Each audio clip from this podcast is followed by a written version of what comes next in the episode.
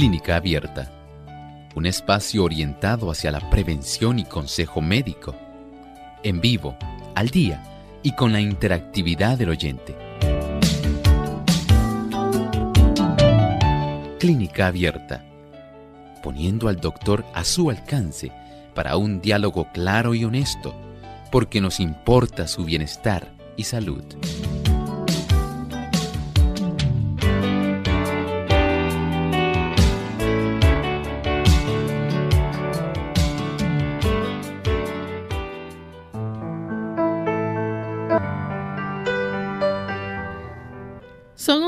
Enfermedades que se manifiestan en forma de debilidad muscular, inflamación del tejido muscular.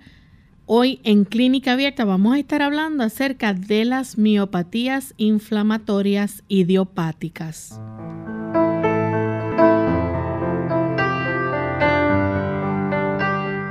Saludos amigos de Clínica Abierta. Nos sentimos muy contentos de poder compartir en esta ocasión con cada uno de ustedes en este programa donde estaremos hablando de un tema sumamente interesante, así que esperamos que nos acompañen durante toda esta hora. Es con mucha alegría esta que les saluda su amiga Lorraine Vázquez junto al doctor Elmo Rodríguez que estaremos compartiendo en toda esta hora con ustedes.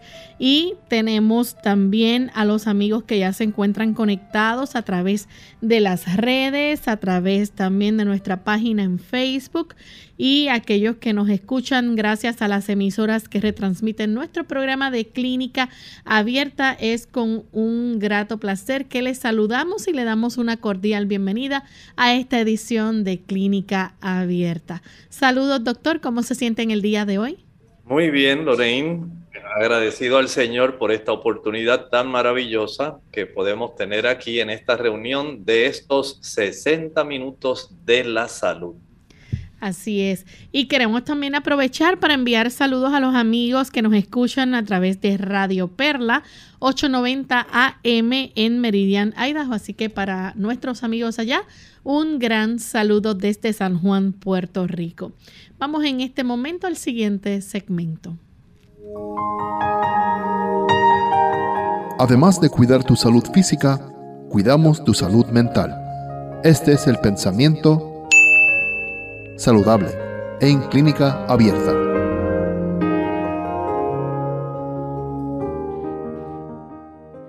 El pensamiento saludable dice así. El creador del hombre ha dispuesto la maquinaria viviente de nuestro cuerpo. Toda función fue creada en forma magnífica y sabia y Dios mismo se ha comprometido a mantener esta maquinaria humana en acción saludable si el agente humano obedece sus leyes y coopera con Dios. Toda ley que gobierna la maquinaria humana debe considerarse tan ciertamente divina en su origen, carácter e importancia como la palabra de Dios. Toda acción descuidada y desatenta, cual cualquier abuso infligido al maravilloso mecanismo de la creación de Dios hecho al desatender las leyes que Él especificó acerca de esta habitación humana es una violación de la ley de Dios. Podemos contemplar y admirar la obra de Dios en el mundo natural, pero la habitación humana es la más maravillosa. Es un gran privilegio nuestro saber que el Señor nos sacó de sus manos, literalmente. Lamentablemente muchas personas no comparten este pensamiento. Muchas personas creen que somos producto de la evolución, producto de millones y millones de años en que un organismo trató de mejorar y mejorar y con el azar fue quedándose con aquellos rasgos, características, funciones que facilitaban que tuviera un proceso de adaptación que le permitiera sobrevivir mejor. Nada más lejos de la realidad. El Señor nos hizo. Él tenía un diseño, lo ejecutó y además Él es el que ha puesto en nuestro interior todas las diferentes funciones que ese diseño debe ejecutar. somos producto de las manos de un Dios amoroso, sabio, un creador y que es también sustentador, que nos ama. Usted y yo somos el objeto del cuidado paternal de nuestro Padre Celestial. Gracias doctor por el pensamiento que ha compartido con nosotros en el día de hoy y estamos listos para comenzar con nuestro tema que vamos a estar discutiendo hoy día, las miopatías inflamatorias idiopáticas. Y usted estará escuchando este nombre tan extraño, ¿verdad? ¿De qué se trata? Así que vamos a dejar que el doctor nos explique en más detalle a qué se refieren las miopatías inflamatorias, doctor. Bien, estamos hablando de un proceso donde tenemos, según nos dice el título, mío tiene que ser o tiene que ver directamente con músculo, patías, enfermedades, enfermedades musculares relacionadas a la inflamación. Aquí no estamos hablando de que un músculo externamente se vea inflamado. No es como el caso de una contractura o que usted se dio un traumatismo y se le inflamó. Aquí la inflamación no se ve porque el proceso inflamatorio ha ocurrido a nivel microscópico, pero ese proceso inflamatorio está afectando especialmente el tejido colágeno, que es muy intrínsecamente asociado con el proceso de tener fibras musculares que puedan desarrollar funciones de contracción y estiramiento. Y según esas fibras de tejido colágeno se inflaman por diferentes razones, hay entonces el desarrollo de este tipo de condiciones que en conjunto, porque no vamos a hablar exclusivamente de una sola de ellas, en conjunto se llaman miopatías inflamatorias. Doctor, ¿y hay diferentes tipos de miopatías inflamatorias? Definitivamente. Miren, podemos comenzar hablando de la dermatomiositis. Aquí tenemos una condición que se caracteriza por debilidad muscular proximal. Esto quiere decir que afecta a los músculos que están más cercanos a la parte central de nuestro cuerpo.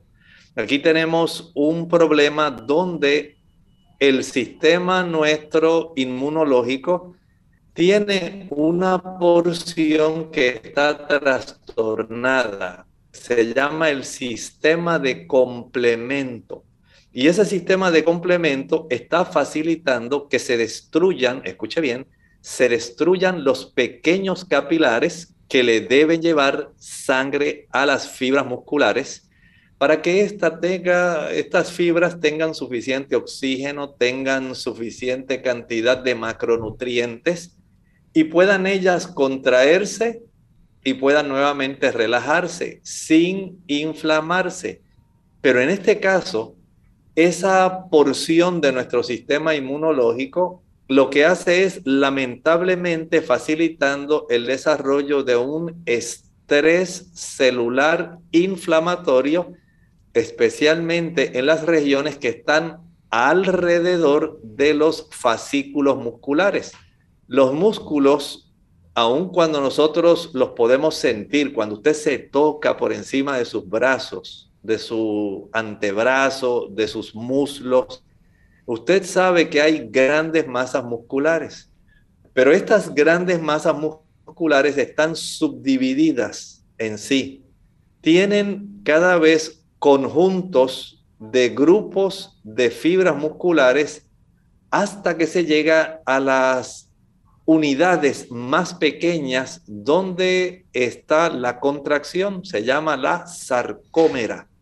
Y ahí tenemos fibras de miocina, actina, que ellas se entrecruzan facilitando la relajación y la contracción. Cuando esas fibras que dependen como todo tejido de nuestro cuerpo de una irrigación sanguínea, de una buena cantidad de sangre que llegue hasta ellas, que es transportada por los pequeños capilares, entonces estas fibras pueden realizar su función. Pero en este caso, En la dermatomiositis no tenemos ese beneficio. Aquí tenemos parte de nuestro sistema inmunológico. Se llama la, la relación que hay en la producción de complemento. Estas van a estar facilitando el que haya destrucción de estos pequeños capilares. Y cuando esto ocurre, por supuesto, las células musculares no van a estar recibiendo la cantidad de sangre requerida para que ellas puedan nutrirse y más bien lo que se va a desarrollar es un estrés celular que eventualmente lo que hace es facilitar la inflamación de una manera regional en esas fibras musculares. Y en ese aspecto, al afectar la parte más cercana a la parte central de nuestro cuerpo, miren lo que el paciente va a sentir este paciente va a manifestar dificultad, por ejemplo, para poder levantarse de una silla. Va a tener también dificultad para subir escaleras o levantar los brazos por encima de la cabeza. También es bastante típico en este paciente la presencia de lesiones a nivel de la piel, tanto en la cara como en las manos. Vean todo lo que puede causar nuestro mismo sistema inmunológico, cómo esta porción, el sistema de complemento, puede dañar, cómo se puede trastornar a tal grado que en lugar de facilitar un proceso donde se puedan atacar elementos extraños, ajenos, invasores, patógenos, sencillamente se está atacando a nuestro propio cuerpo, destruyéndolo e incapacitando para que nosotros podamos tener una función que sea normal y por lo tanto se manifiesta este tipo de inflamación que tiene que ver con la piel, mire bien, dermato, tiene que ver con piel, miocitis, músculo, inflamación del músculo y la piel. Así que se va a estar manifestando este trastorno en dos áreas, dos tejidos, ambos con tejido colágeno, pero afectando más al músculo atacado por nuestro sistema inmunológico. También aparte de ese está la miocitis con cuerpos de inclusión.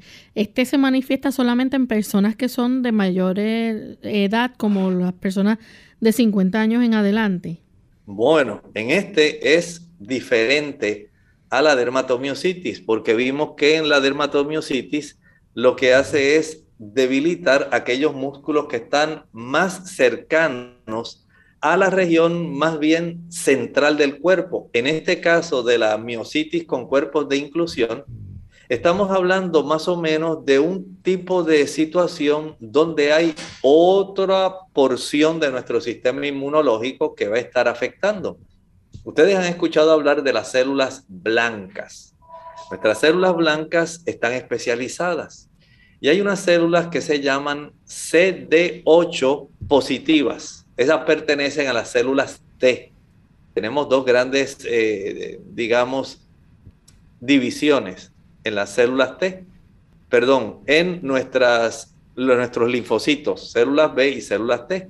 Pero en las células T hay unas principales que se le llaman CD8 positivas y estas células CD8 positivas lo que hacen es invadir la fibra muscular y afectarla. La inflaman, pero van a afectar más los músculos lejanos a nuestra región central, al área del tórax y al abdomen. Esa nuestra región central no, sino más bien van a afectar, digamos, por ejemplo, a los músculos más lejanos como aquellos que nosotros tenemos en los cuádriceps, que son parte de los músculos de nuestras piernas, de nuestros muslos, y también a los flexores de los dedos de la mano. Y esos flexores los tenemos en la porción interna de nuestro antebrazo. Así que este tipo de miocitis con cuerpos de inclusión, aunque todo esto se está llevando a cabo a nivel, digamos, microscópico, el daño es real, porque esta persona va a tener inflamación en y debilidad en esos músculos de sus muslos y de sus antebrazos. Por lo tanto, aunque ocurre a nivel microscópico, estamos observando un daño que se manifiesta a nivel de los movimientos grandes de nuestro cuerpo. Tenemos entonces el otro que es la miopatía necrosante inmunomediada. Aquí estamos hablando de otro tipo de situación, pero esta es muy interesante.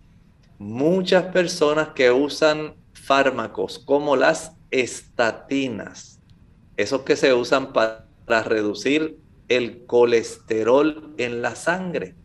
Muchas personas usan diferentes tipos de estatinas y ya se sabe, se ha comprobado, se está registrado en la literatura médica como las personas que utilizan las estatinas, una gran porción de ellas comienzan a tener manifestaciones de dolores musculares.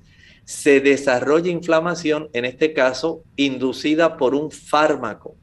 Pero los fármacos, las estatinas, no son solamente las únicas causas para desarrollar este problema. Miren bien cómo se llama. Miopatía es una enfermedad muscular necrosante, quiere decir que hay muerte de músculo. Inmunomediada quiere decir que hay un aspecto inmunitario nuevamente. Noten cómo en cada una de ellas nuestro sistema inmunológico de una u otra forma. En la dermatomiositis vimos que tiene que ver el complemento. En la miocitis con cuerpos de inclusión vimos las células CD8 positivas. Y en la miopatía necrotizante o necrosante inmunomediada, aquí tenemos un problema que tal como estaba hablando Lorraine, se va a caracterizar, perdón, por debilidad muscular proximal. Así que aquellos músculos más cercanos a nosotros, a la región central, van a mostrar este tipo de afección que no solamente está dada por los, las estatinas, sino también por infecciones virales, por el padecer cáncer, por problemas de autoinmunidad, en este caso, macrófagos que están causando las lesiones a las fibras musculares. Dentro del grupo de las células blancas, los macrófagos son los más numerosos y estos normalmente se encargan de atacar, atacar principalmente bacterias. Pero cuando hay trastornos en nuestro sistema inmunológico, nuestras mismas células blancas, las principales, nuestra mayor oportunidad de defendernos, esos macrófagos atacan estas fibras lesionándolas y produciendo este tipo de debilidad muscular en nuestros músculos más cercanos a la región media de nuestro cuerpo. Vamos en este momento a nuestra primera pausa. Al regreso continuaremos hablando más sobre este tema, así que no se vayan que volvemos en breve. El ejercicio es un evento impresionante. ¿Qué tal amigos? Les habla el doctor Elmo Rodríguez Sosa en esta sección de factores para la salud. ¿Qué pasa en el cuerpo durante el ejercicio? El ejercicio es esencial para la buena salud y afecta al cuerpo entero. Las fibras musculares se contraen y se relajan. El corazón late más rápido y los pulmones trabajan más para proveer más oxígeno al cuerpo. Estas acciones provocan un aumento en las reacciones enzimáticas estimulaciones nerviosas, aumento del metabolismo y mucho más. El ejercicio es un evento impresionante. Así como debemos ejercitarnos para promover la salud corporal, también debemos ejercitarnos para recibir salud espiritual. Para alcanzar esta meta necesitamos ejercitar la fe. Bien lo dijo un escritor bíblico. Más los que esperan en Jehová tendrán nuevas fuerzas. Levantarán alas como las águilas, correrán y no se cansarán, caminarán y no se fatigarán. Dice Isaías 40:31. Y este es un buen consejo tanto físico como espiritual, así que, ¿por qué no empezar este programa de ejercicios lo más pronto posible? Esta sección llegó a ustedes como cortesía del Ministerio de Salud de la Iglesia Adventista del Séptimo Día. Más vale prevenir que curar. Hola, les habla Gaby Zabalúa en la edición de hoy de AARP Viva, su segunda juventud en la radio, auspiciada por AARP. Para las mujeres, perder densidad ósea durante la menopausia es un temor muy válido. Aunque desgraciadamente la menopausia sí puede acelerar la pérdida de hueso, esto no quiere decir que no se pueda hacer nada para detener o hasta revertir el proceso. Múltiples estudios han comprobado que la pérdida de hueso que se experimenta durante la transición menopáusica empieza a reducir su ritmo entre los 5 y 7 años después del último periodo menstrual, por lo que la etapa más crítica y de mayor cuidado se da unos años antes y después de la última menstruación. ¿Qué pueden hacer las mujeres para prevenir este mal? Empezar por hacer la nutrición la principal prioridad.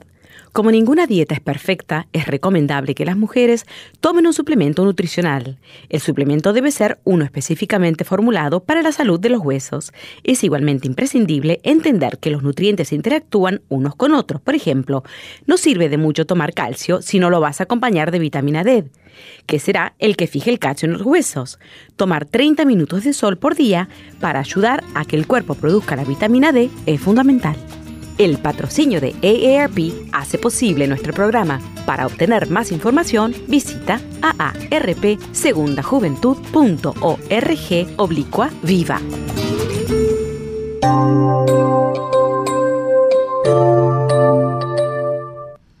Ya estamos de vuelta en Clínica Abierta, amigos. Hoy estamos hablando acerca de las miopatías inflamatorias idiopáticas. Y antes de la pausa, el doctor nos habló de diferentes tipos de miopatías inflamatorias que hay, como la dermatomiositis, la miositis con cuerpos de inclusión, miopatía necrosante inmunomediada. También está el síndrome antisintetasa. Díganos o descríbanos de qué se trata esta, doctor. Bueno, esta situación del síndrome antisintetasa se caracteriza por una debilidad proximal o sea, se afectan más los músculos cercanos a la región medio de nuestro cuerpo, afectando principalmente los pulmones. Recuerden que nosotros tenemos músculos intercostales. Nuestras costillas se elevan o se retraen, bajan. Cuando nosotros inspiramos se produce una expansión de nuestra caja torácica gracias a esos músculos intercostales. Y cuando nosotros exhalamos, sencillamente esa pared se comprime y facilita entonces el que podamos expulsar el aire, que ya no es necesario eh, porque sería tóxico, mucho dióxido de carbono. Y en esa región entonces podemos desarrollar bastante inflamación o fibrosis.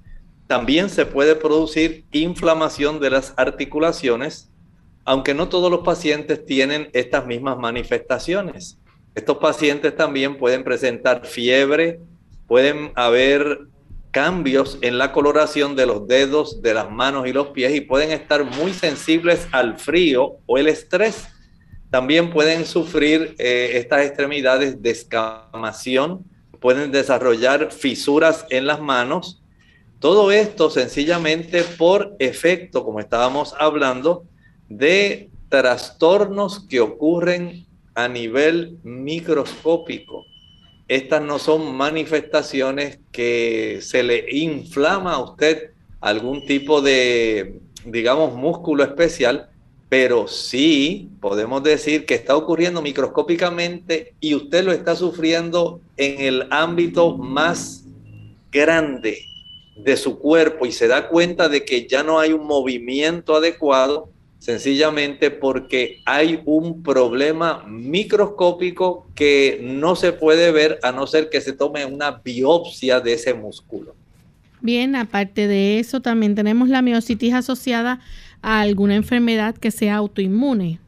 Así es, aquí estamos eh, hablando más bien un síndrome de solapamiento o de superposición. Y esto ocurre cuando un paciente tiene una miositis de las nombradas anteriormente, además de desarrollar o de tener, de estar padeciendo otra enfermedad autoinmune, Por ejemplo, el lupus. Ustedes saben que es parte de esta situación de las enfermedades autoinmunes. También la esclerosis sistémica, la vasculitis, todas ellas son condiciones autoinmunes y pueden estar básicamente eh, desarrollándose de una manera concomitante. O sea que la persona, además de tener este tipo de inflamación muscular, lo está manifestando dentro de un problema autoinmune que le está eh, propiciando entonces tener un gran problema que está más bien desarrollado por dos motivos. Casi siempre, como estábamos hablando, son eh, desencadenados por problemas inmunológicos.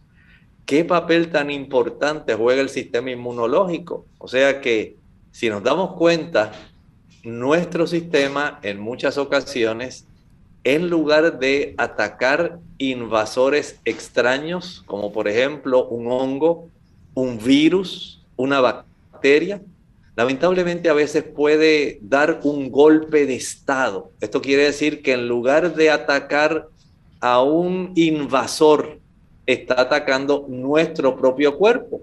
Y al atacarnos y al hacerlo de esta manera tan sutil, tan microscópica, que usted no puede ver un abultamiento en sus músculos, usted no nota que ellos están eh, sencillamente inflamados y no es asunto solamente de que usted se frotó algún ungüento y con eso se le bajó la inflamación, no, Aquí estamos hablando de enfermedades que tienen que ver más con el sistema inmunológico que con otro tipo de aspecto. Y desde ese ángulo entonces tenemos que considerar que estas miopatías en realidad son preocupantes porque lamentablemente está nuestro sistema inmunológico atacándonos. Bien, tenemos entonces la polimiositis. ¿De qué entonces eh, trata esta, doctor? Aquí estamos hablando poli, tiene que ver muchos. Míos, músculos, itis, inflamación, inflamación de muchos músculos. Y aquí se presenta debilidad en la musculatura más cercana a la región de nuestro tórax.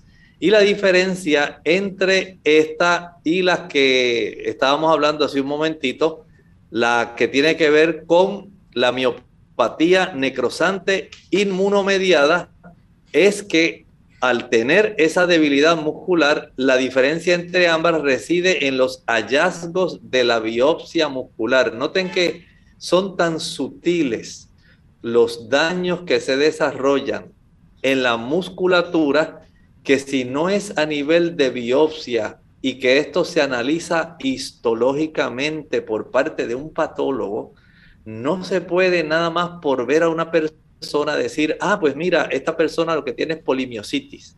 Ah, pues esta persona lo que tiene es esta condición de miositis asociada a una enfermedad autoinmune. Estamos hablando de inflamaciones que ocurren a niveles microscópicos y que no pueden saberse de una forma que no sea mediante una biopsia. Doctora, ¿cuántas personas afecta esto?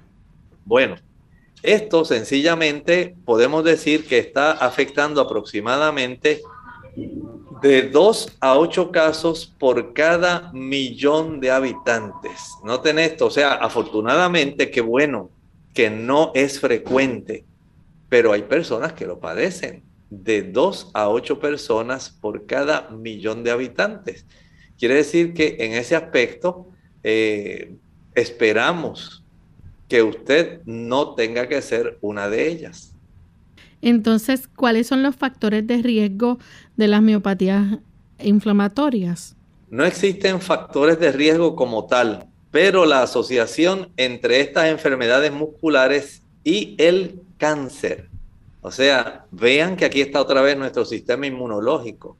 Nuestras células, especialmente los linfocitos, son las que están patrullando constantemente, buscando en cualquier región de nuestros tejidos donde hay un desarrollo de células cancerígenas.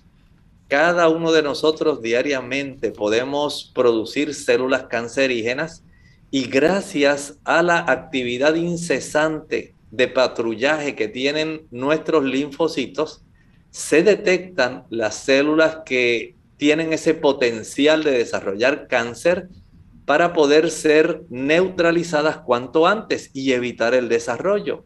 Sin embargo, a veces nosotros podemos propiciar los factores para que se desarrollen estas células cancerígenas. Los linfocitos no alcanzan a destruirlas a tiempo. Y lamentablemente el cáncer, cuando está asociado a estas enfermedades musculares, puede entonces facilitar que se desarrollen este tipo de miopatías inflamatorias idiopáticas. ¿Y saben algo? Este tipo de asociación entre las miopatías y el cáncer hace más de 100 años que se ha estado correlacionando. Así que, por un lado, el sistema nuestro de defensas quiere defendernos, pero lamentablemente comienza entonces a afectarnos y en ese proceso puede también, a consecuencia de un sistema que está, un sistema de defensa inmunológico afectado, que ha sido vencido, que se ha desarrollado un cáncer, es más fácil desarrollar este otro tipo de condiciones que le llamamos las miopatías inflamatorias idiopáticas. ¿Hay evidencia, doctor, de que esto esté relacionado entonces con el cáncer? Definitivamente, esto ha quedado de una manera definitivamente confirmada ya desde 1990, aunque se sospechaba desde hace 100 años atrás. Desde 1990 sí se asoció ya definitivamente esa relación entre el desarrollo de estas miopatías y el cáncer. Vamos a nuestra segunda pausa y cuando regresemos continuaremos con este interesante tema y si ustedes tienen preguntas también las pueden compartir con nosotros. Ya regresamos.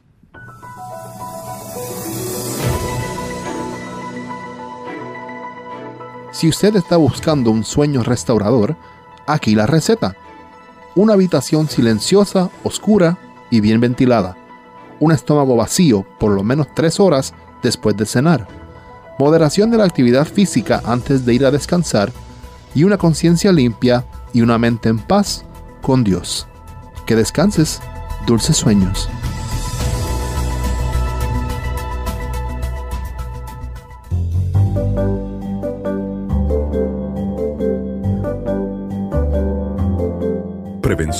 Es salud.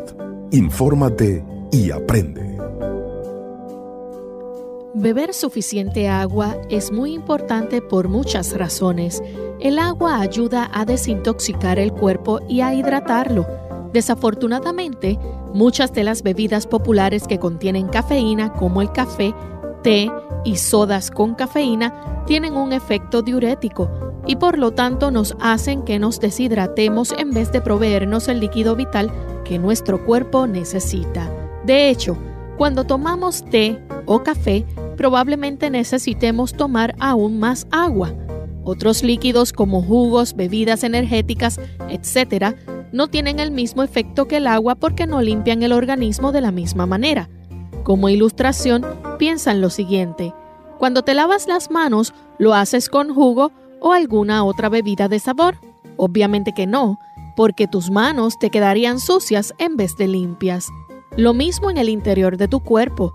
Para realmente limpiar y desintoxicar tu organismo, lo mejor es el agua, aunque ciertos jugos naturales te pueden ayudar, pero de manera mucho más lenta. El agua es muy importante para prevenir la deshidratación, la cual puede hacer que nuestro metabolismo se haga más lento. Por lo tanto, tomar suficiente agua también es un paso muy importante para poder bajar de peso no solo te ayudará con tu metabolismo, pero también muchas veces cuando pensamos que tenemos hambre, lo que en realidad tenemos es sed. Por lo tanto, siempre asegúrate de haber consumido suficiente agua antes de comer entre comidas, porque de repente te da hambre.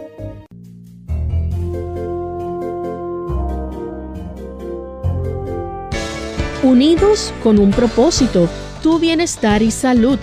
Es el momento de hacer tu pregunta llamando al 787-303-0101 para Puerto Rico, Estados Unidos 1866 920-9765 y llamadas internacionales al 787-763-7100 o al 787-282-5990.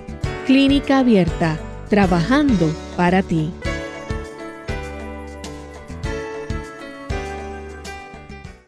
Clínica Abierta.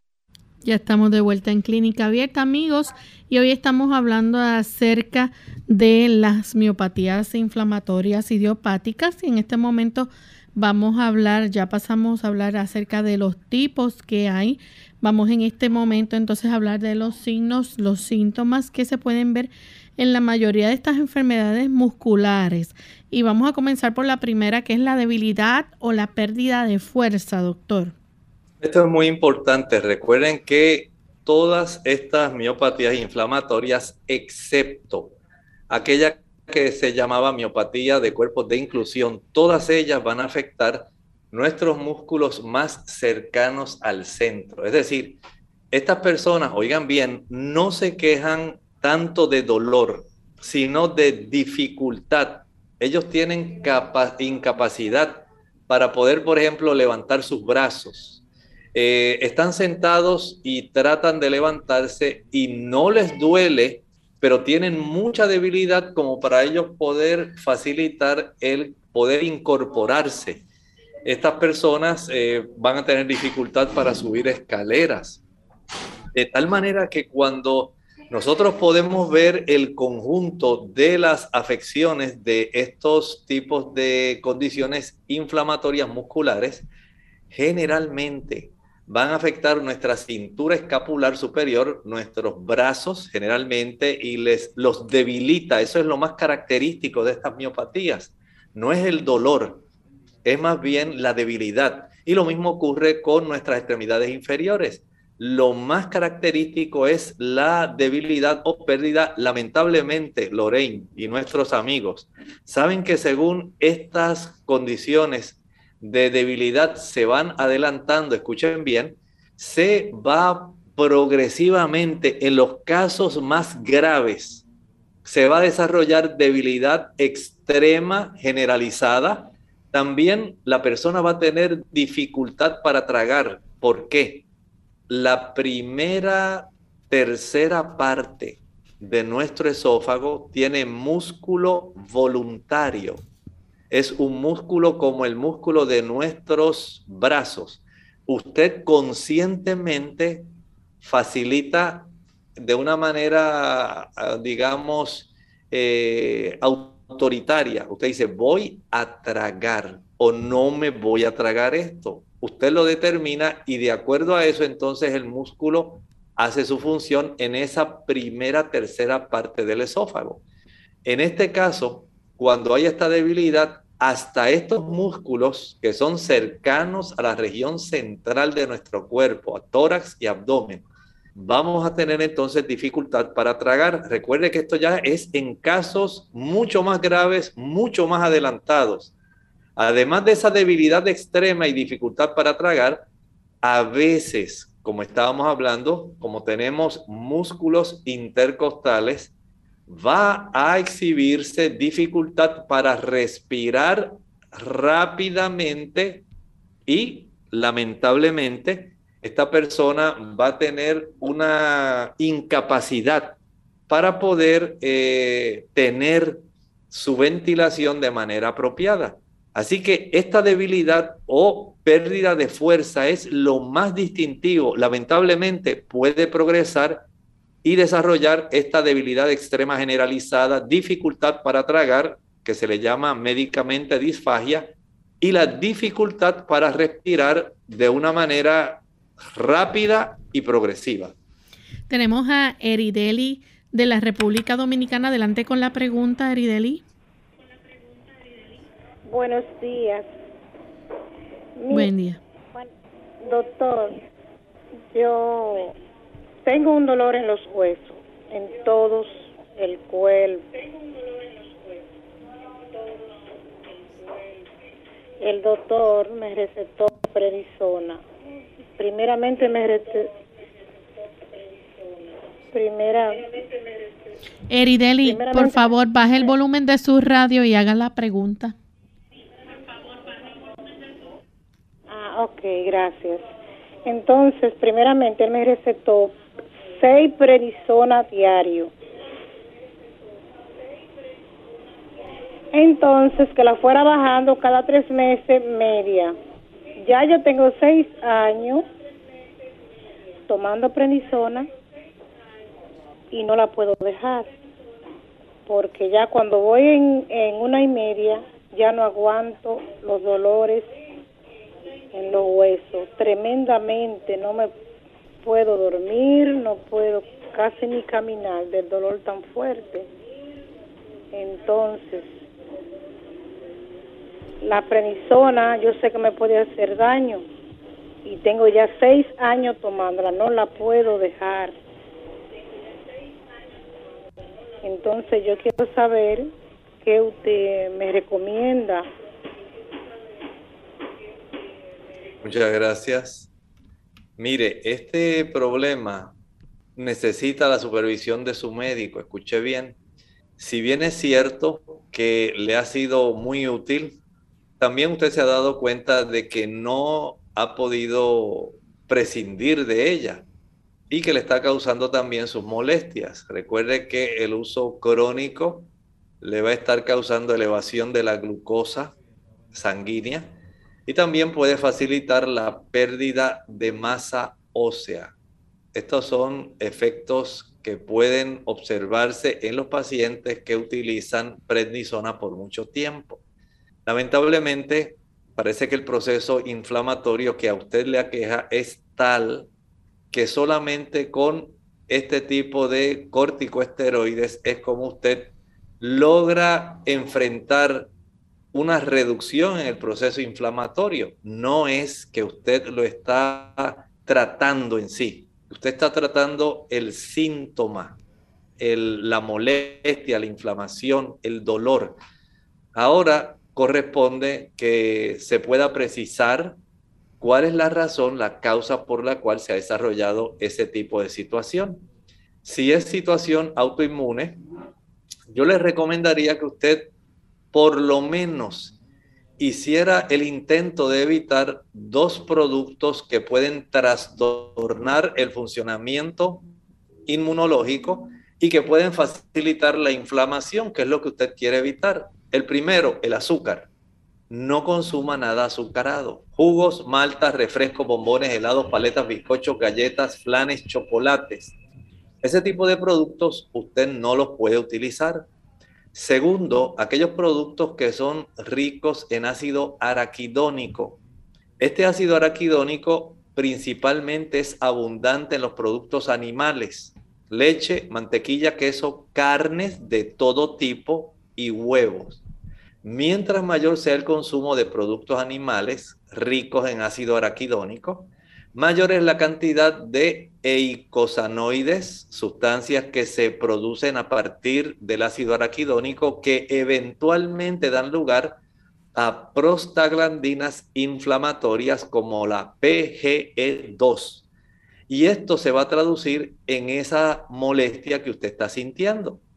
Por lo tanto, aun cuando usted utiliza la prednisona y trata de reducirla, usted comienza nuevamente porque si no ataca la fuente que le ocasiona el problema, lamentablemente va a seguir así. Mi sugerencia, trate de evitar los productos azucarados y los productos ricos en ácido araquidónico, leche, mantequilla, queso, carne y huevo. Y estoy seguro que usted poco a poco se le va a hacer mucho más fácil poder seguir bajando la dosis si toma en cuenta esto que le estoy diciendo. Tenemos entonces a María de la República Dominicana. Adelante, María. Sí, buenos días, doctor. Sí, yo le estoy llamando porque estoy muy atenta al, al tema de hoy. Eh, yo padezco de una enfermedad autoinmune que es esclerosis múltiple. Eh, tengo mucha espasticidad muscular, tengo mucho espasticidad en los brazos, tengo eh, ataxia en, los, en las piernas, me caigo, Este, pero me dan unos dolores espantosos. En estos días duré cinco días sin pararme en la cama. Eh, tengo problemas en los esfínteres. Tomo pregabalina o lírica o gabapentina. Eh, no tomo dexametasona porque sé las consecuencias que lleva la dexametasona. Eh, también soy diabética, estoy diagnosticada hace muchos años, tengo la misma discapacidad, pero eh, tengo ya problemas visuales, eh, tengo problemas visuales y me gustaría que me ayudara, por favor, qué puedo tomar para los dolores, que ya no sea fármaco, qué puedo, eh, cómo me puedes ayudar para sobrevivir con este dolor que es lacerante, que es bien, bien, bien molestoso. Muy buenos días. Muchas gracias. Esta situación que es autoinmune, este, este tipo de situación, eh, amerita que usted pueda tener el beneficio también de reducir el proceso inflamatorio que también causa dolor. Note que nuestro tema de hoy no es necesariamente eh, relacionado al dolor, sino es más bien con la debilidad. Estas miopatías inflamatorias lo que causan es debilidad. En su caso, es el dolor. Y desde ese punto de vista, tal como estábamos recomendando a nuestra amiga anterior, si usted quiere evitar la inflamación y el dolor, en su caso, por ser diabética, ya usted tiene una situación que tiene que atender cuanto antes. Mientras más estrictamente controlada esté la cifra de glucosa sanguínea, más puede usted lidiar con la inflamación y el dolor asociados a este trastorno. ¿Por qué? Porque sabemos que a mayor cifra de glucosa sanguínea vamos a tener inflamación no solamente de las pequeñas arteriolas, sino también de los nervios. Y eso da lugar a la neuropatía que usted tiene. Aun cuando use la gabapentina, la pregabalina, todo eso va a estar facilitando el que usted siga con esta neuropatía que solamente mediante un estricto control de la glucosa puede resolverse. Igualmente, el consumo de productos de origen animal ricos en ácido araquidónico, leche, mantequilla, queso, carne y huevo, no solamente facilitan la inflamación, el dolor, sino también trastornan al sistema inmunológico de tal forma que al trastornar ese sistema inmunológico, entonces ya básicamente perpetuamos las condiciones autoinmunes. Tiene este tipo de tarea que debe usted practicar. Procure como una forma de usted poder ayudarse, si usted tiene la oportunidad de ir a un lugar donde haya aguas termales, aguas calientes, y pueda usted sumergirse lentamente, digamos, durante unos cinco minutos, sumergir hasta la profundidad de las rodillas durante cinco minutos adicionales seguir eh, introduciéndose en el agua caliente hasta la región de la cintura. A los cinco minutos posteriores hasta la zona del tórax, donde queda la división del tórax y el abdomen, hasta esa zona de las costillas. Y los últimos cinco minutos lograr sumergirse hasta la zona de los hombros. En total, ya usted ha dedicado 20 minutos. Y ya una vez esté a esa profundidad, quédese 5 minutos adicionales, 25 minutos en total, inmersa en agua tibio caliente. Esto hace cosas asombrosas. Dios utiliza el agua, esta hidroterapia, baño caliente. Si usted tiene la oportunidad de practicarlo un día sí y un día no, sería excelente. Si lo puede hacer dos veces a la semana, bueno, ayuda. Si lo puede hacer una vez a la semana, es muy adecuado. Pero si lo puede hacer por lo menos un día sí y un día no, o un día sí y dos no, esto sería de muchísima ayuda junto con el control de la glucosa y el estricto eh, control de aquellas sustancias que tienen ácido araquidónico, que está en la leche, mantequilla, quesos, huevos y carne. Bien, doctor, ¿cuál sería entonces la forma de diagnosticar este, estas miopatías inflamatorias? Bueno, este tipo de miopatías inflamatorias ya sabemos que desarrollan lesiones en la piel, va a desarrollar también afecciones pulmonares, pero también entonces tenemos, una vez se diagnostica, y esto generalmente se hace de una manera más detallada, no solamente mediante la exploración física, también se hacen estudios como un electromiograma, se pueden obtener resonancias musculares y por supuesto, la que más va a precisar qué tipo de homeopatía es, es sencillamente la biopsia muscular. ¿Hay tratamiento para estas miopatías? Claro que sí. Y tenemos una diversidad. Miren el primer tratamiento la fisioterapia. Esto es muy importante. Recuerden que estas personas no tienen dolor, ellas lo que tienen es mucha debilidad. Y si nosotros le damos la oportunidad a esta persona para que ella pueda ser atendida adecuadamente, esto le ayuda a superar esas fases más agudas y críticas de la enfermedad. Pero además de eso, Lorraine, mira qué otro tratamiento. Los bifosfonatos el calcio y la vitamina D.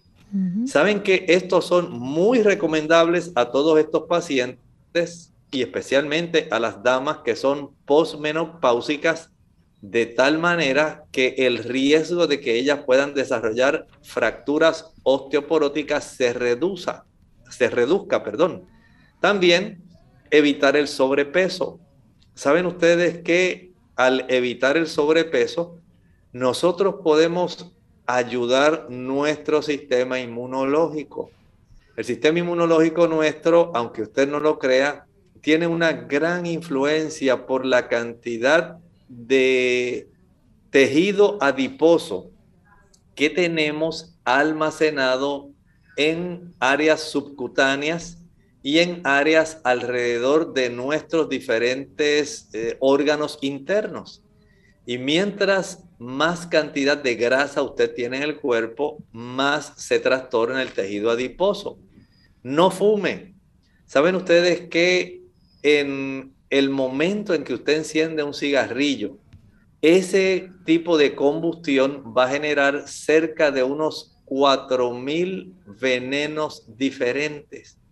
Y el cigarrillo, escuche con atención, se convierte en una toxina muscular si usted quiere verse libre de trastornos en el sistema inmunitario que afecten sus músculos, especialmente que trastorne su sistema autoinmune para que no ataque entonces a sus músculos, deje de fumar. Recuerde que la iglesia adventista tiene el plan para dejar de fumar que le puede ayudar y que ya lo hemos dado varias veces en clínica abierta. Esperamos que usted comprenda esto. Además, otra toxina terrible para nuestro cuerpo, evite el alcohol. Noten que estamos hablando no de sustancias que son útiles, necesarias. Estamos hablando de sustancias que son tóxicos, venenos para nuestros músculos. No podemos pensar que porque usted se toma una cerveza, usted se está dando la gran vida.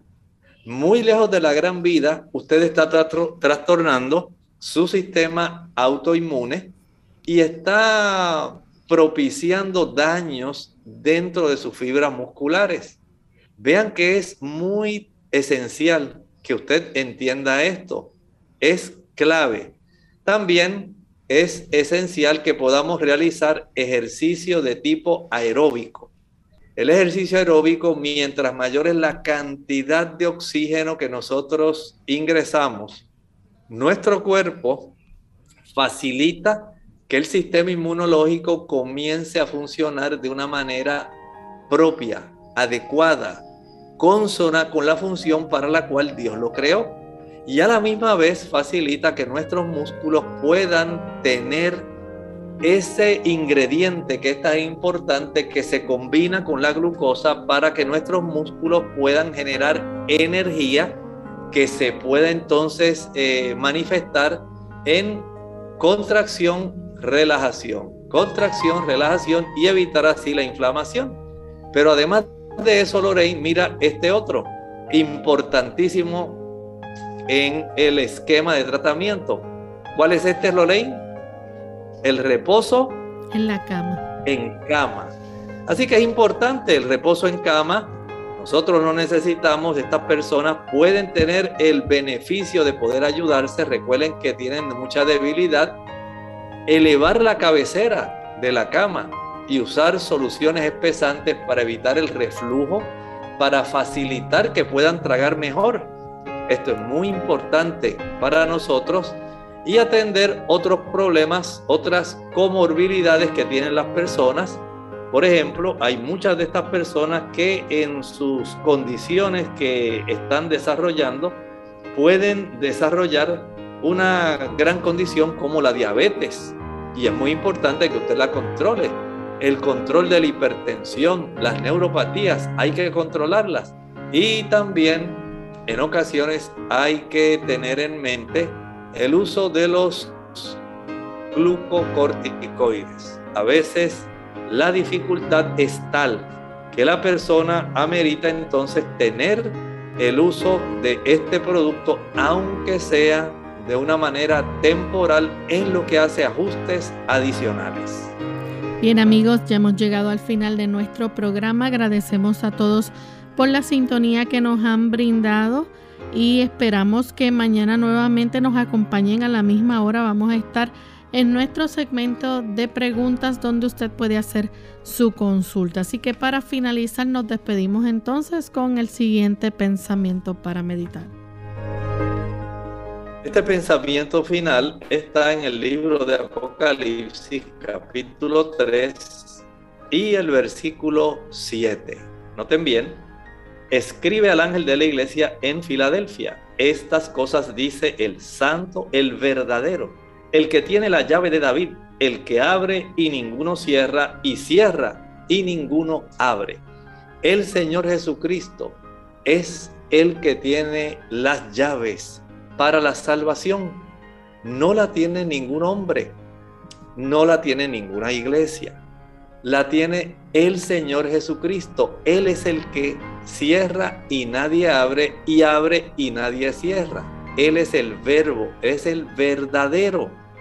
Escuchemos qué nos tiene que decir el Señor a través de esta iglesia, la de Filadelfia, que tiene que ver con nosotros en esta época. Nosotros nos despedimos y será hasta el siguiente programa de Clínica Abierta. Con cariño compartieron el doctor Elmo Rodríguez Sosa y Lorraine Vázquez. Hasta la próxima.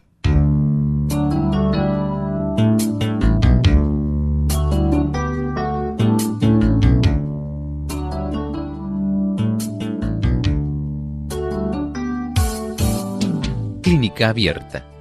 No es nuestra intención sustituir el diagnóstico médico. Antes de poner en práctica cualquier consejo brindado en este programa, usted debe consultar con su médico. Hasta la próxima.